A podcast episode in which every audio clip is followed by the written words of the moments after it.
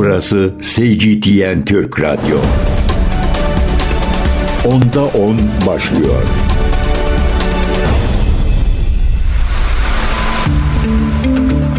Değerli CGTN Türk takipçileri ben Gökün Göçmen. Onda 10 habere hoş geldiniz. Bugün de Onda 10 haberde dünyadaki sıcak gelişmeleri sizlere dilimiz döndüğünce süremiz el verdiğince aktarmaya çalışacağız. Yemen'e bakacağız. Amerika Birleşik Devletleri Yemen'i ve Yemen'de bulunan Husileri tekrar terör örgütü listesine alacak. Yabancı terör örgütleri listesinde yer alacakmış. Yemen'in büyük bir kısmına hükmeden Husi hareketi. Nedeni belli o nedenleri işte onda onda konuşacağız. Yemen'den Ukrayna'ya uzanacağız. Ukrayna meselesi hala devam ediyor. İhtilafı çatışması devam ediyor. Rusya'dan barış konferansına karşı bir açıklama geldi. Uluslararası toplum artık ikinci yılını geride bırakmaya hazırlanan e, bu savaşı nihayetlendirebilecek mi? E, Rusya barış teklifine, müzakere masası teklifine nasıl yaklaşıyor? Onda onda yine sizlere aktaracağız. Bir diğer önemli gündem maddesi İran'ın operasyonları. Irak'ın Erbil kentine füze, balistik füzeler fırlatmıştı İran devrim muhafızları. Hedef ABD Büyükelçiliği hedef Mossad'ın karargahıydı. İran hava operasyonlarına, balistik füzelerle operasyonlarına devam ediyor. Bu kez adres Pakistan oldu. Pakistan'dan kınama mesajı geldi. Peki İran Pakistan'daki bir kampı neden hedef aldı? Onda onda uzman yorumuyla birlikte sizlere aktaracağız. Asya'ya uzanacağız. Asya'da önemli bir gelişme var. Çin beklenenin üzerinde büyüme kaydetti. Çin'in beklenen e, oranın üzerinde büyümesi elbette küresel ekonomik büyümeye de olumlu yansıyacak. Bu arada Çin'de nüfus düşüşü de sürüyor. Onda onun bir başka gündemi de bu olacak. Ha, o halde başlayalım. İlk gündem maddemiz Yemen olsun. Amerikan Associated Press haber ajansının adı açıklanmayan Amerikalı yetkililere dayandırdığı haberinde Joe Biden yönetiminin Husilerle ilgili kararını kısa zamanda açıklayacağı duyuruldu. ABD medyasına yansıyan haberlerde İsrail'in Gazze'deki saldırılarına tepki olarak Kızıldeniz'deki gemilere saldırılar düzenleyen Husilerin yeniden terör örgütleri listesine eklenebileceği kaydediliyordu. Biden yönetiminin söz konusu düzenlemeyi yapmasıyla Husiler göçmenlik ve vatandaşlık yasası ve yabancı terör örgütleriyle ilgili başkanlık kararnamesi kapsamında yeniden küresel özel terör örgütü kapsamına girecek. Neden terör örgütü ilan ediliyor Husiler? Gazze'ye yardım ettikleri için Gazze'ye dönük katliama onlar da silahlarıyla karşılık verdikleri için Amerika Birleşik Devletleri harekete geçti. Siz misiniz Kızıldeniz'deki gemileri vuran o halde siz terör örgütüsünüz diye dünyaya ilan edecek. Amerika Dışişleri, e, ABD Dışişleri Bakanı Antony Blinken 16 Şubat 2021'den itibaren geçerli olmak üzere Yemen'de Husiler olarak bilinen Ensarullah örgütünü yabancı terör örgütü listesinden çıkardıklarını duyurmuştu. Söz konusu kararın Yemen'de insani durumu son, son derece kötüleşmesi nedeniyle alındığı belirtilmişti. Husiler daha önce Donald Trump yönetiminin son günlerinde yabancı terör örgütleri listesine eklenmişti. Bu terör örgütü nitelemesi e, Husileri durdurabilir mi? Pek de öyle gözükmüyor. Zira Husi güçleri Kızıldeniz'de Yemen açıklarında bir Yunan gemisini vurduklarını duyurdu. Zogrife isimli dökme yük gemisinin Vietnam'dan İsrail'e doğru gittiği bilinmekteydi. İsrail'e gidecek İsrail'deki e, limanlara varacak gemilere hedef alıyor Husiler. Gemide bir hasar oluştuğu kaydedildi. Husi askeri sözcüsü Yahya Sera salı günü yaptığı açıklamada Yunan gemisinin donanma füzeleri tarafından hedef alındığını belirtti. Malta bandıralı 24 mürettebata sahip Yunan gemisinin vurulduğunda boş olduğu basına yansımış durumda. Ölü ya da yaralı e, olduğuna dair herhangi bir şu anda elimizde bilgi yok. Kasım ayında ticari gemilere saldırmaya başlayan Husiler İsrail'in Gazze'deki askeri operasyonuna böyle karşılık veriyor efendim. Husiler İsrail'e ait İsrail tarafından işletilen ve İsrail limanlarına giden gemilere saldırdıklarını e, söylüyorlar. Bunu vurguluyorlar. Bu noktada oldukça önemli. Amerika Amerika Birleşik Devletleri ve İngiltere Husilerin Kızıldeniz'den geçen gemilere yönelik saldırılarının ardından 11 Ocak'ta da bir hava saldırısı düzenlemişti. Yemen'de 3 farklı noktaya ancak e, Husiler tabii ki e, gemileri vurmaya devam ediyorlar. Hatta dün bir sizlere açıklama e, aktarmıştım Husiler tarafından yapılan. Demişti ki Husiler Amerika'nın kibrini alacağız. Onu yerle yeksan edeceğiz. O e, kendini beğenmişlikleri son bulacak ifadelerini kullanmıştı. Peki Kızıldeniz neden önemli? Kızıldeniz çünkü Hint Okyanusu'nu Süveyş kanalı üzerinden Akdeniz'e bağlıyor. Ancak Husi saldırıları nedeniyle çok sayıda gemicilik şirketi Avrupa'ya ulaşmak için artık Ümit Burnu'nu tercih etmeye başladı.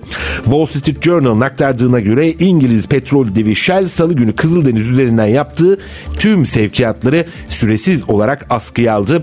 Öte yandan Ulusal Güvenlik Danışmanı Jack Sullivan Orta Doğu'daki gerilimi azaltmaya çalıştıklarını söyledi. Davos'ta Dünya Forumu'nda konuşan Sullivan bölgesel bir çatışma arayışında olmadıklarını dile getirdi ve şöyle konuştu. Bundan çok uzağız dedim. İstikrarlı, caydırıcılık ve kararlı diplomasiyle çatışmanın yayılmasını durdurmaya ve gerilimi azaltacak koşulları yaratmaya çalışıyoruz.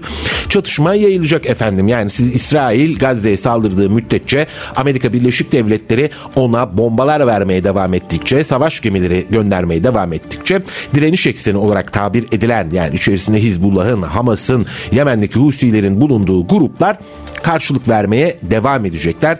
E, bu bir şiddet sarmalı ve bu şiddeti başlatan ve devam ettiren İsrail'in e, Filistin halkına dönük politikaları ve bu halkı yerlerinden, yurtlarından tehcir etme politikası ve nihayetinde de 100 günü aşan e, bir sürede tanık olduğumuz artık kimilerinin e, soykırım, soykırım, kimilerinin kitlesel katliam dediği e, İsrail'in silahlı eylemleri e, Husiler de e, cevapsız kalmayacak bu saldırılar diyerek zaten yola çıktılar. İsrail limanlarına giden oradan yük olan e, oradan e, yükü boşaltmaya çalışan bütün gemileri de hedef alacaklarının altını çiziyorlar. Devam edelim. E, Rusya Rusya'dan bir açıklama geldi. Kremlin sözcüsü Dimitri Peskov, Ukrayna ve İsviçre'nin Rusya ile Ukrayna arasında Şubat 2022'den bu yana devam eden savaşı sonlandırmak için yüksek düzeyli bir barış konferansı düzenlemeyi planlamasına ilişkin değerlendirmelerde bulundu. Ukrayna Devlet Başkanı Zelenski görüşmelerde Rusya'nın yer almayacağını ve Çin'in hazır bulunmasını umduğunu dile getirmişti. Bunlar Zelenski'nin ümitleri efendim. Peskov Ukrayna'daki durumun Rusya'nın katılımı olmadan çözüme kavuşturulmasının imkansız olduğunu söyledi. E, elbette yani iki ihtilaflı taraf var. Ukrayna'nın talebi şu biz bir barış masası kuralım ama barış masasında benim savaştığım Rusya olmasın akla yatkın değil. Peskov Rusya'yı dışarıda bırakan girişimlerin mümkün olduğunu ancak bunlardan herhangi bir sonuç alınamayacağını söyledi. Doğru bizi masaya çağırmazsınız diyor Peskov. E, toplantı yapabilirsiniz biz olmadan ama hiçbir sonuç elde edemeyeceksiniz. Peki ne olmuştu da bu teklif tekrar gündeme geldi? Ukrayna ve İsviçre'nin Rusya ve Ukrayna arasında Şubat 2022'den bu yana devam eden savaşı sonlandırmak için yüksek düzeyli bir barış konferansı düzenlemeyi planladıkları bildirildi. Ben şimdi e, bu meseleyi anlatırken durumu tanımlarken savaş e, ibaresini kullanıyorum. Rusya uzunca bir süre bunun bir savaş olmadığını, bir askeri özel operasyon olduğunu söyledi ama son günlerde e, doğrudan Rusya Devlet Başkanı Vladimir Putin de savaş kelimesini kullanıyor. Ama bu savaşın sanılanın aksine Ukrayna ile değil kolektif Batı ile yapıldığını söylüyor. Yani e, Rusya Devlet Başkanı Putin'e göre bu savaşta karşı taraf e, Ukrayna gibi gözükse de arkasındaki esas güç kolektif Batı ve Rusya sınırlarına doğru 5 e, halka genişleyen NATO. E, devam edelim kaldığımız yerden küresel barış konferansı gündemiyle. Küresel barış konferansı için İsviçre ile planlamalara yarından itibaren başlayacakları bilgisini paylaşan Ukrayna Devlet Başkanı Zelenski bu konferansın savaşın adil şekilde sonlandırılmasını sağlayacağı umudunu paylaştı. Yani Rusya'nın olmadığı bir müzakere masasında savaşın bitme ihtimali yani yakından ziyade artık hiçbir yer gelecekte uzun vadeli gelecekte dahi mümkün mümkün değil. Konferansta sadece Ukrayna'nın toprak bütünlüğünü destekleyen ülkelerin davet edileceğini söyleyen Zelenski görüşmelerde Rusya'nın yer almayacağını söylemişti. Çin de hazır bulunur umarım ifadelerini kullanmış. Ee, İsviçre Konfederasyonu Başkanı Viola Ahmet ise İsviçre'nin barış sürecini desteklediğini vurgulayarak İsviçre'nin konferansı düzenlemeye hazır olduğunu doğruladım. Bu barış sürecinin başarıya ulaşmasını için ilerideki yaklaşımın ayrıntılarını derinleştireceğiz dedi. İsviçre ve Ukrayna'nın konferans için planlamaya başlayacağını kaydeden Amherd, İsviçre tarafından bu konuda çalışmaları Dışişleri Bakanlığı'nın yürüteceğini belirtti. Amherd geniş tabanlı bir konferans istediklerini ve birçok ülkenin buna katılması gerektiğini vurgulayarak başarılı bir konferans düzenleyebileceklerine inandıkları takdirde bunu gerçekleştireceklerini söyledi.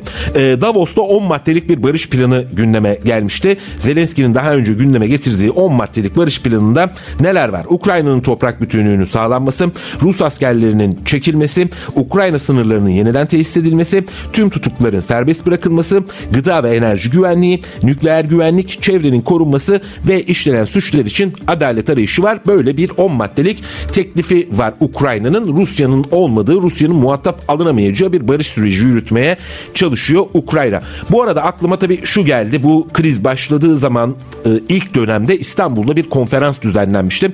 Rusya ve Ukrayna tarafları katılmıştı ve hatta yani o krizin ilk zamanları olmasına karşın taraflar anlaşmaya yakındı. Bu konuda o dönemin e, Dışişleri Bakanı Mevlüt Çavuşoğlu da beyanat vermişti taraflar anlaşmaya yakın diye. Ama her ne olduysa e, bir anda taraflar masadan kalktı. E, ne olmuş olabilir peki? Aynı günlerde İngiltere'nin o zamanki e, Başbakanı Boris Johnson Ukrayna'yı ziyaret etti. E, ardından Ukrayna'da masadan kalkma kararı aldı. Vladimir Putin de e, bu iddiaları doğrular nitelikte sözler sarf etti. Dedi ki İstanbul'da anlaşmaya çok yakındık ama onlar bozmak istediler ifadelerini kullandı. Neden? Amerika Birleşik Devletleri ve İngiltere'nin esas politikası uzun bir savaş Rusya'yı yoracak. Avrupalı ülkeleri ABD'nin yanında saf tutmaya zorlayacak. ABD'nin e, Rusya gazını devre dışı bırakması, e, petrolün ucuzlatılması gibi birçok planı var. E, dolayısıyla bir yeni Afganistan gibi uzun sürecek bir uzun soluklu ve bir yıpratma savaşı. Ukrayna'ya ne olmuş ne bitmiş, toprakların ne kadarını kaybetmiş kazanmış e, ya da Ukrayna'nın egemenliği e, Amerika Birleşik Devletleri'nin umrunda değil. Şimdi kısa bir molaya gidelim. Molanın arkasından nereye bakacağız? İran'ın operasyonlarına bakacağız. Ee, Irak'ın Erbil kentinin ardından Pakistan'ı da vurdu. Ee, bu füzeli operasyonlar ne anlama geliyor? Mehmet Ali Güller'le birlikte gazeteci yazar Güller'le birlikte ele alacağız. Burası CGTN Türk Radyo. Değerli CGTN Türk takipçileri ben Gökün Göçmen. 10'da 10 haber bu bölümde Mehmet Ali Güller'le birlikte devam ediyor. Sayın Güller hoş geldiniz. Hoş bulduk. İyi yayınlar diliyorum. Çok teşekkür ederiz. İran'la devam edelim. Ee, İran, Irak'ın Erbil kentini vurdu. Ee, Mossad'ın karargahına hedef aldıklarını duyurdu ve Mossad'la işbirliği içerisindeki bir iş insanının da evini vurdu. Ardından operasyonlarına Pakistan topraklarında devam etti. Ateşlediği füzeler e, Pakistan'daki bir e, terör örgütüne ait olduğu iddia edilen kampı vurdu. Pakistan'dan kınama geldi. Amerika Birleşik Devletleri'nden de hakeza kınama geldi. İran neyin peşinde? Neyi arzuluyor bu e, operasyonlarıyla? Evet hatırlattığınız Irak ve e, Pakistan e, hamlelerine bir Suriye'yi de eklemek lazım. Ha, Suriye'de de e, İran'ın e, vurduğu IŞİD e, hedefler var. Şimdi tabii bu hedefleri e, tek tek değerlendirmeden önce e, şuna önce bir genel İran'ın e, güvenlik konseptine bakmamız lazım. İran'ın aşağı yukarı e, 40 yıldır e, güvenlik konsepti belli. Yani Amerika'dan ve İsrail'den geldiği e, düşünülen her türlü e, saldırıya karşı e, mutlaka yanıt vermek. İran biliyor ki e, bu coğrafyada e, Amerika-İsrail ikilisinden gelen saldırılara yanıt veremediği, veremediği takdirde e, bu kendisi açısından ciddi bir güvenlik e, zafiyeti olacak. Bu nedenle de e, her saldırıya yanıt e, vermiş oldu. E, bu yanıtlar bazen e, yapılan saldırıları caydırmak amacıyla, olası saldırıları caydırmak amacıyla ama bazen de işte tam da bu olayda olduğu gibi ciddi bir e, intikam e, yönü de olan saldırılar. Şimdi bu, Bu ne, intikam neyin üzerine geldi? Kasım Süleymani'di. Evet Kasım Süleymani'nin e, ölüm yıl dönümünde törenler sırasında iki bomba patladı ve İran tarihinde e, ilk defa bu boyutta bir terör saldırısı e, yaşandı. E, 103 İranlı hayatını kaybetti.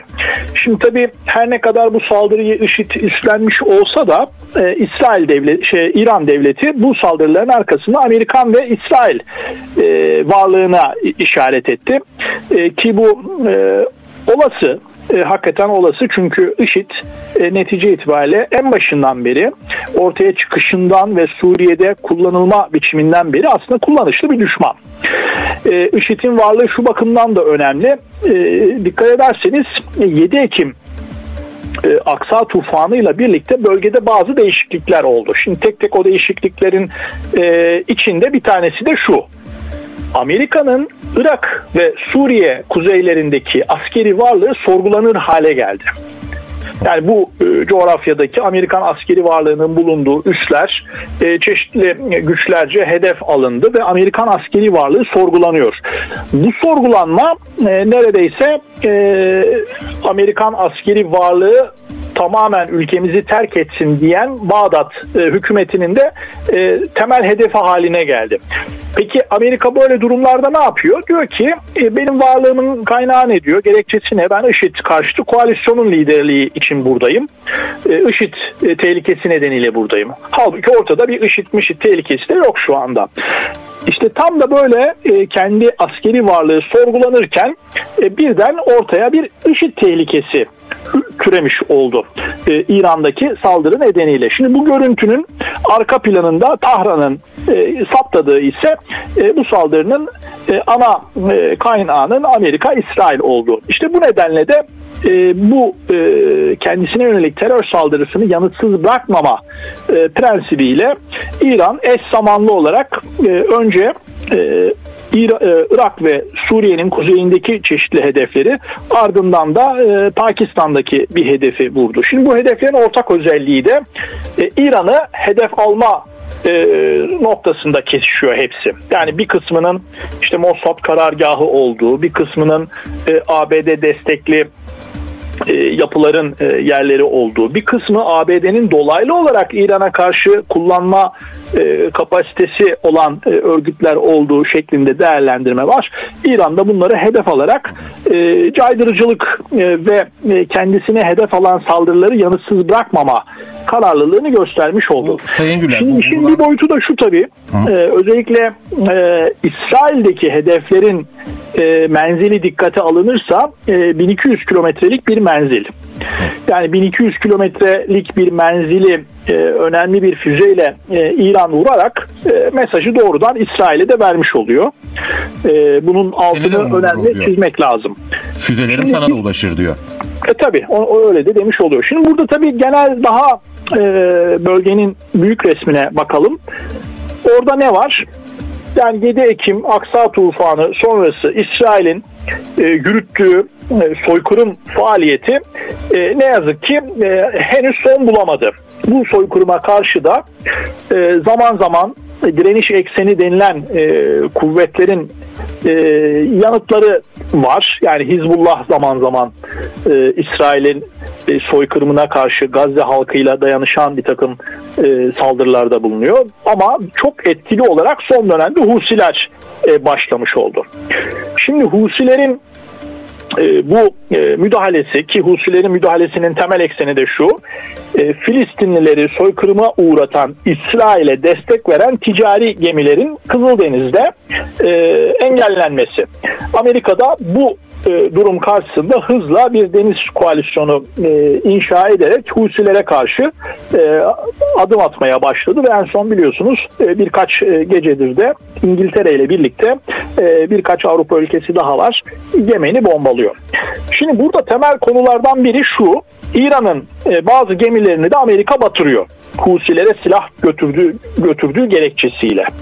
Dolayısıyla e, bu noktada e, adı konmamış bir e, doğrudan e, Amerika ile İran arasında da bir çatışma var. Bu çatışma şimdilik e, bir büyük savaşa dönüşmeden e, bu tip e, müdahalelerle, bu tip karşılıklı hamlelerle e, yürüyor.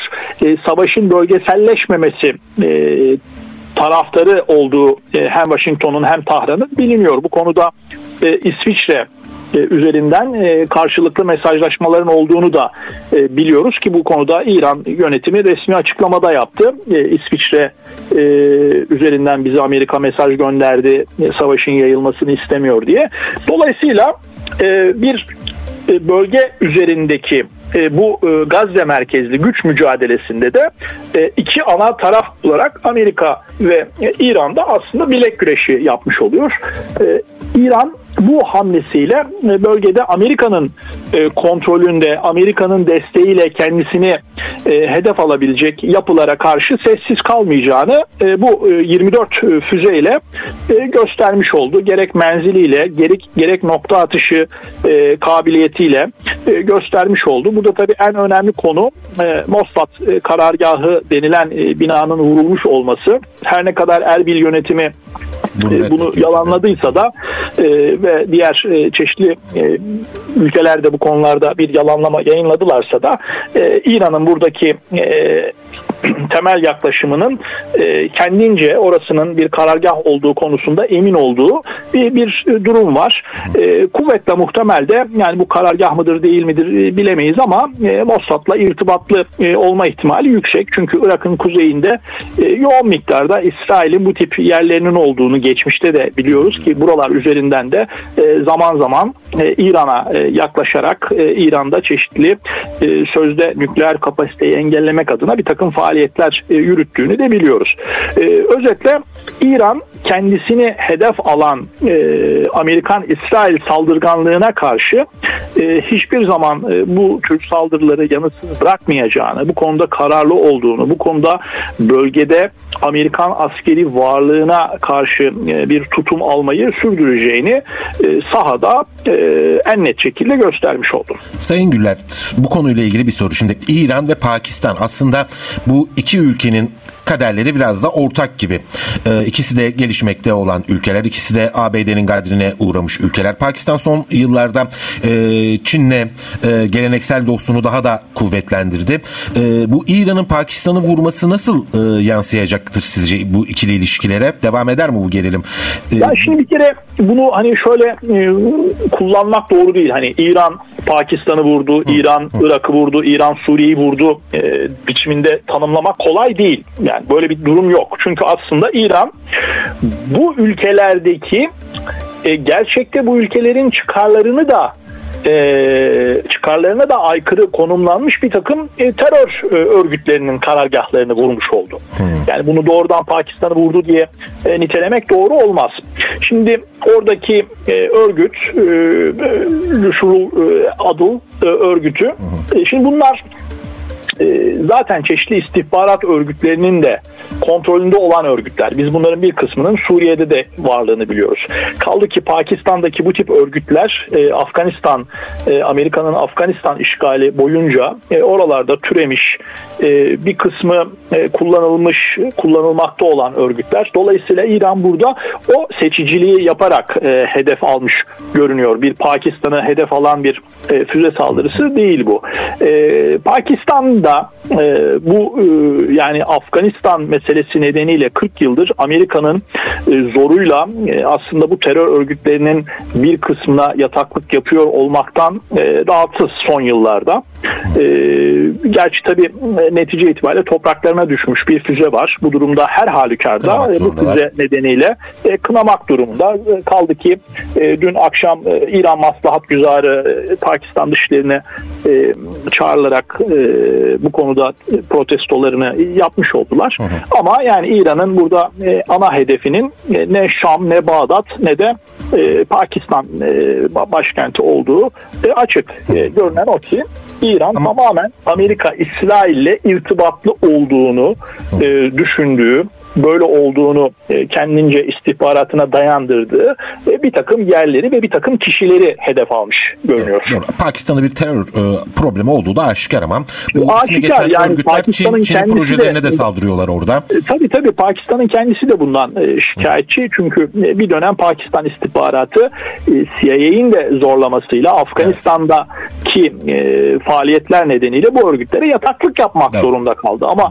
hiçbir örgüt, bakın hiçbir örgüt e, süresiz ve sınırsız bir şekilde e, başladığı konumdaki gibi ilişkilerini sürdüremeyebiliyor. Bazen de kendi e, desteklediği örgüt e, dönüp kendisini vurabiliyor. Bunu Amerika'nın da zaman zaman yaşadığını biliyoruz. Hı hı. Dolayısıyla Pakistan açısından da böyle sıkıntılar var. Pakistan'da da bu tip örgütler aradıklarını bulamadıklarını zaman tepki olarak da bazı eylemler yapıp e, Pakistan e, halkının da canını yakabiliyor zaten geçmişte örnekleri var. Evet.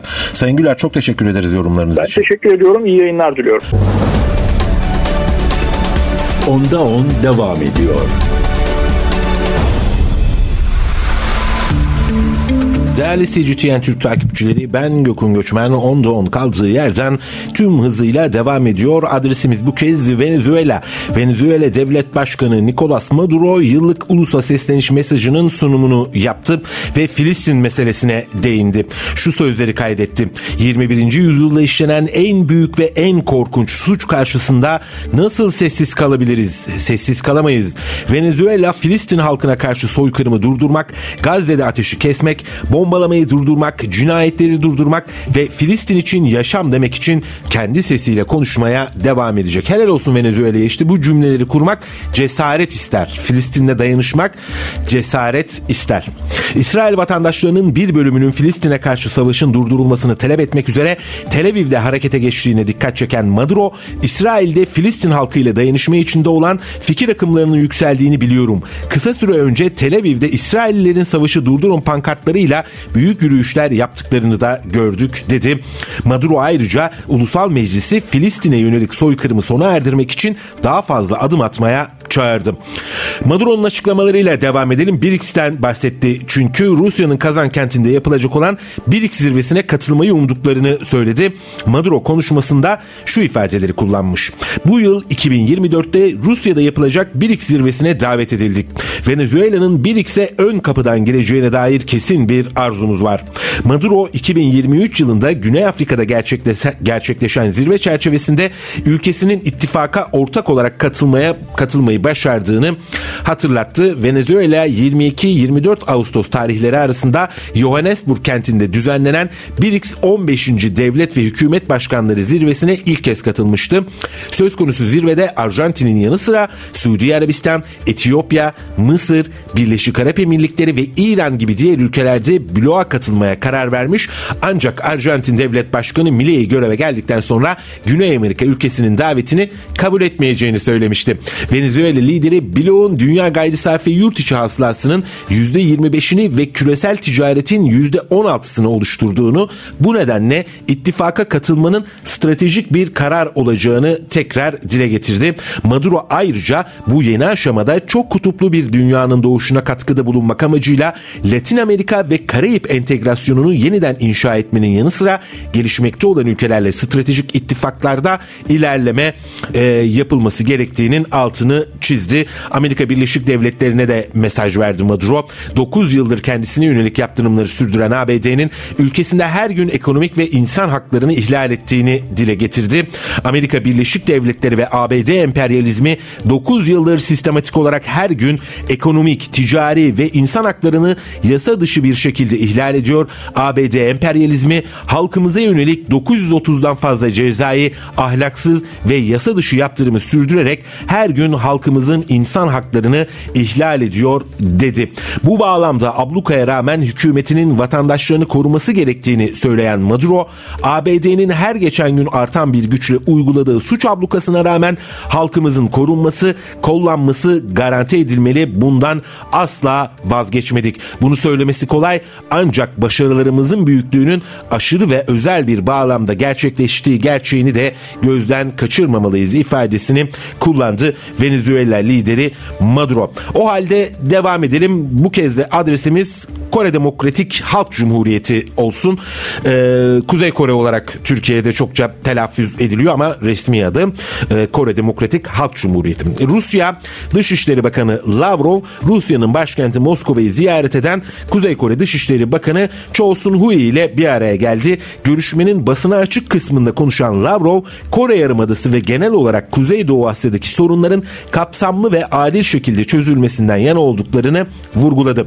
Lavrov, Amerika Birleşik Devletleri ve ABD'yi bölgede takip eden ülkelerin Kore Demokratik Halk Cumhuriyeti'nin güvenliğini tehdit oluşturma siyaseti olumlu yönde ilerlemiyor. Gerginliğin artmasına yol açan her türlü adımdan vazgeçmeye çağırıyoruz ve bunu yapmaya devam edeceğiz dedi. Lavrov dikkat çeken bir ifade kullandı. Dedi ki ABD ve müttefikleri bu bölgede yani Asya'da NATO'nun altyapısını güçlendirmeye çalışıyor. Doğru ve yerinde bir tespit. NATO'yu Asya'ya doğru genişletiyor. Japonya ve Güney Kore gibi ülkeleri NATO toplantılarına çağırıyor. Diğer taraftan da Asya'nın NATO'su olabilecek platformları zorluyor. Neler var bunlar? AUKUS bunlardan bir tanesi. E, AUKUS'un kapsamı genişletilmeye çalışılıyor. İşte AUKUS neydi? E, özetle Avustralya'ya nükleer denizaltı verilmesini öngören Amerika Birleşik Devletleri ve İngiltere'nin öncülüğündeki bir ittifaktı. Şimdi aynı şekilde Yeni Zelanda'yı da bu ittifaka katmak istiyorlar. Ne yapacaklar? Nükleer silahlar verecekler. Asya'ya doğru bir genişleme görüyoruz ya da Asya'nın e, NATO'sunun kurulmak istendiğine şahitlik ediyoruz. Kore Demokratik Halk Cumhuriyeti lideri de dedi ki Güney yeni anayasada değişmez baş düşman olarak tanımlanmalı. Kore Demokratik Merkez Haber Ajansı'nın haberine göre e, Kim Yüksek Halk Meclisi'nin 10. oturumunda Güney Kore ile ilişkileri değerlendirdi. Kim Güney Kore ile uzlaşma arayışında olmayacaklarını ve Seul'ün değişmez baş düşman olarak tanımlanması için anayasanın yeniden yazılması gerektiğini söyledi. Güney Kore ile Amerika Birleşik Devletleri'ni askeri tatbikat düzenleyerek ve stratejik varlıklar konuşlandırarak Kore Yarımadası'nı savaş bölgesine dönüştürmekle suçlayan Kim, Güney Kore ile yeniden birleşme arayışına girmenin şimdilik imkansız olduğunu vurguladı. Kim ayrıca anayasadaki kuzeyin yarısı barışçıl yeniden birleşme ve büyük ulusal birlik gibi ifadelerin çıkarılması gerektiğini söyledi. Yani bir daha şahin bir anayasa hazırlamak istiyor Kore Demokratik Halk Cumhuriyeti. Diyor ki e, barışçıl birleşme, büyük ulusal birlik gibi ifadeleri çıkartalım. Bunun yerine Güney Kore anayasamızda değişmez baş düşman olarak yer alsın. Çünkü Güney Kore doğrudan Amerika Birleşik Devletleri'nin bir vekil devleti gibi Kore Yarımadası'nı tehlikeye atıyor ifadelerini kullandı. Tabi e, Kuzey Kore'nin Kore Demokratik Halk Cumhuriyeti'nin de eli boş değil. Onun da nükleer füzeleri var. Ara sıra deniyor ve dişini gösteriyor. Bana dokunduğunuz anda yok edilirsiniz ifadelerini e, kullanmasa da bu mesajı veriyor efendim. Devam edelim. Almanya. Alman Almanya'nın İsrail'e desteği meşhur. E, şimdi bu desteği daha da arttırmak istiyor. İsrail'e hassas tank mühimmatı içeren silah ihracatı talebini onaylayacak. Bunu nereden öğreniyoruz efendim? Der Spiegel dergisinin internet sitesinde. Haberde hükümetin İsrail'e tank mühimmatı sevkiyatına izin verilmesi konusunda prensipte anlaşmaya varıldığı duyuruldu. Almanya'nın İsrail'e desteği meşhur dedik. Zira e, geçen yıl 10 kat arttı. 326 milyon avroluk İsrail'e silah ve askeri mühimmat verdi Almanya. Peki Alman devletinin politikası ortada. E, Almanlar nasıl düşünüyor? Almanlar diyor ki biz İsrail'in Gazze'ye yönelik saldırılarını haklı bulmuyoruz diyor.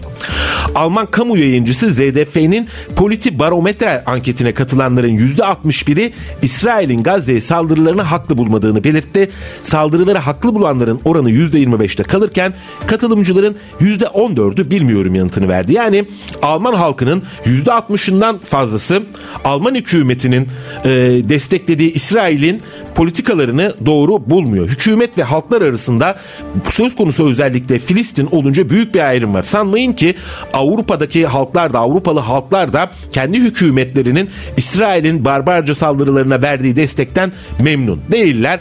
Ee, neredeyse her gün sokaklara iniyorlar. Yüz binlerce kişi Filistin için Avrupalı e, yüz binlerce insan barış talep ettiler. Hükümetlerini eleştirdiler ama gelin görün ki işte bunun adı e, reel politik tablo bu şekilde.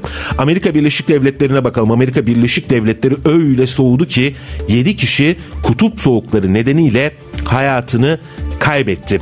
Ulusal Meteoroloji Servisi ülkenin orta kuzey bölgeleri ve kuzeydoğu eyaletlerinde hava sıcaklığının rüzgarla birlikte eksi 34 dereceye kadar düştüğünü söyledi eksi 34 dereceye kadar Amerika Birleşik Devletleri'nde sıcaklıklar kimi bölgelerde düşmüş durumda. Associated Press'in haberine göre kutup soğuklarının neden olduğu aşırı kış şartları sebebiyle Portland'da 4, Wisconsin eyaletinde ise 3 evsiz yaşamını yitirmiş durumda. Ülkedeki 23 eyalette aşırı kar yağışı, buzlanma ve dondurucu soğuk uyarısı 200 milyon 200 milyondan fazla kişi için de kış şartları ikazı yapıldı. New York, Baltimore, Washington DC gibi yerlerde e, okullar tatil edilmiş durumda. Kış şartları nedeniyle ülke genelinde 1 milyondan fazla öğrencinin okulunun kapatıldığı bilgisi paylaşılmakta. Ülkenin doğu yakasında 1300'den fazla uçak seferi iptal edildi. Oregon, Texas, Louisiana eyaletlerinde de 120 bin ev ve iş yerinin elektriği kesildi. Yetkililer kar yağışının gün içinde yağmur ve buzlanmaya dönüşmesi nedeniyle vatandaşları yine uyarılarda bulundu. İşte Amerika Birleşik Devletleri bu vaziyette. Evsizler var var. Evsizler soğukta ölüyorlar. Altyapısı var. Kar yağınca iptal oluyor. Elektrikler kesiliyor. Çocuklar okula gidemiyor. 120 bin e, kişinin evi ve iş yerinde şu anda elektrik verilemiyor. İşte size Amerikan rüyası diyoruz. Şimdi bu kadar büyük fazla kar Türkiye'de de öyle doğu adeta 7 metreye varan kar e, görüntüleri vardı televizyonlarda haberlerde. Bu aynı zamanda efendim bu kadar aşırı olaylar. Şimdi yazın neyi konuşuyoruz? Aşırı sıcaklar, kışın aşırı soğuklar. Ortasını bir türlü bulamadık. İşte bu şartlar altında Dünya Meteoroloji Örgütü dedi ki iklim değişikliğine uyum sağlamak tercih değil zorunluluktur dedi Dünya Meteoroloji Örgütü Genel Sekreteri Celeste Saulo. İklim değişikliğine uyum sağlamak bir zorunluluktur. Özellikle en savunmasız bölgelerde iklimle ilgili felaketlere direnmek zorundayız ifadelerini kullandı. Ee, Saulo Birleşmiş Milletler Cenevre ofisinde bunları söyledi. 1 Ocak'ta görevi devraldıktan sonra basın mensuplarıyla ilk kez buluşmuştu. Artık iklim değişikliği bu Covid'in ardından salgınların ardından tüm dünyayı ilgilendiren yani Amerika'da, Çin'de, e, Fransa'da, Türkiye'deki herkesi ilgilendiren ortak bir payda. O halde küresel meselelere, küresel sorunlara da küresel yanıtlar üretilmeli. Bunun için bu yıl içerisinde Birleşik Arap Emirlikleri'nde bir iklim zirvesi düzenlenmişti. E, orada bir karar alındı. O kararda da şunu diyordu. İklim değişikliğinin esas sorumlusu gelişmiş kapitalist ülkelerdir. Kapitalist demese de biz onu biliyoruz. Neden bunu diyoruz? Çünkü bu ülkeler büyürken e, doğaya zarar verdiler doğaya zarar verdikleri için bu iklim değişikliği meydana geldi. Yani Ankara'daki bir kişinin parfüm sıkmasıyla e, bilmem nenin işe yürüyerek gitmeyip arabasıyla gitmesiyle ilgili bir mesele değil bu. E, evet o da tabii iklim değişikliğine çok küçük de olsa e, katkıda bulunuyor, e, yol açıyor diyelim. Ama esas büyük iklim değişikliğinin arkasındaki neden büyük şirketler, gelişmekte gelişmiş ülkelerin şirketleri e, bu çıkan karar kapsamında bir fon oluşturuldu. Abu Dhabi'de Birleşik Arap Emirlikleri'nde dendi ki bu bu dünyaya en çok zarar verenler en çok parayı versinler ve bir iklim değişikliği fonu kuralım. Burada çıkacak para, buradan çıkacak para iklim değişikliğiyle mücadele eden ülkelere aktarılsın ya da iklim değişikliğinden muzdarip olan, mağdur olan ülkelere aktarılsın. Örneğin Pakistan dedi ki ben geçen yıl tarihin en büyük sel felaketini yaşadım. Bunun nedeni iklim değişikliği. İklim değişikliğini yaratan da kapitalist ülkeler. E, versinler parayı benim zararlarımı gidersinler diye ilerleyen zamanlarda başka ülkelerde başvurularda bulunabilir efendim. Avrupa Birliği'nde peki ne var ne yok diye soracak olursanız Avrupa Birliği bildiğiniz gibi bir taraftan İsrail'i destekliyor diğer taraftan diyor ki Ukrayna'ya daha fazla maddi ve mühimmat desteği sağlamalıyız. Avrupa Birliği Komisyonu Başkanı Ursula von der Leyen Davos'ta konuştu ve Avrupa Birliği'nin bilinlik pozisyonunu tekrarladı. Şimdi bir Asya'ya uzanalım. Asya'dan güzel bir haber verelim. Çin, Çin Halk Cumhuriyeti hükümetinin 2023 yılı için öngördüğü %5 büyüme oranı tutturuldu. Hatta bu hedefin üzerine çıkıldı. Peki ama bu Türkiye'deki bir kişiyi neden ilgilendiriyor? Diyoruz ya aynı dünyada yaşıyoruz. E, bir ülkenin büyümesi aynı zamanda küresel büyümede de katkıda bulunuyor. Bize de yansıyacaktır dolaylı olarak. Çin ekonomisi 2022'de %3 büyüyerek Covid-19 salgınının ilk etkilerinin hissedildiği 2020'nin ardından 1976'dan bu yana en düşük hasıla artışını kaydetmişti. Dünyanın en büyük ikinci ekonomisi önceki yılki bu düşüşü toparlamış gözüküyor. %5.1'lik bir büyüme kaydetti. Çin ekonomisi 2023'ün ilk çeyreğinde %4,5, ikinci çeyreğinde %6,3, üçüncü çeyreğinde ise %4,9'luk bir büyüme kaydetti. Yani toplamda da ne olmuş oldu? %5'in üzerine çıkmış oldu. Verilere göre 2023'te sanayi üretimi %4.6, tüketim ve talep ölçüsünü kabul eden perakende satışlarda ise %7.2'lik bir artış gözüküyor. Altyapılar, taşınmazlar, makine ve donanım harcamalarını içeren sabit sermaye yatırımları da Çin'de 2023'te önceki yıla göre %3'lük bir artış kaydetti. İşsizliğe bakalım Çin'de işsizlik ne alemde? İşsizlik oranı 2023'ün sonunda 5.2 olurken 2022 yılına 2022 yılının sonuna kıyasla %0.4 puan azaldı. 16-24 e, yaşları arasındaki işsizlik oranı %14 civarında seyrediyor efendim. Çin'de 1 e, milyar 400 milyon nüfusluk bir e, ülkeden bahsediyoruz. Bu ülkenin büyümesi, bu ülkenin istihdamının artması aslında bütün dünyayı da yakından ilgilendiriyor. 10'da 10 programının yavaş yavaş sonuna doğru geliyoruz. Bugün nelere baktık? Yemen'e baktık. İran'ın operasyonlarına baktık. Irak'ta, Suriye'de, Pakistan'da balistik füzelerle nokta atışı yapıyor İran. Ee, Yemen'de diğer taraftan gemileri vurmaya devam ediyor dedik. Rusya dedi ki biz siz bir barış masası kurarsınız kurmasına ama bir sonuç alamazsınız dedi. Rusya Dışişleri Bakanı Sergey Lavrov'un açıklamaları onda 10 haberdeydi. Ukrayna'nın açıklamaları daha keza öyle.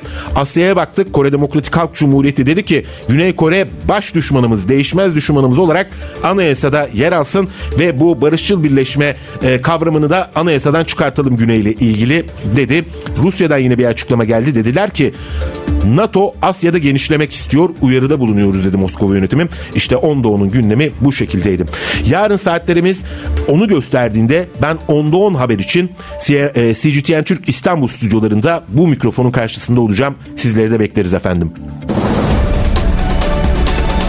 Onda 10 sona erdi.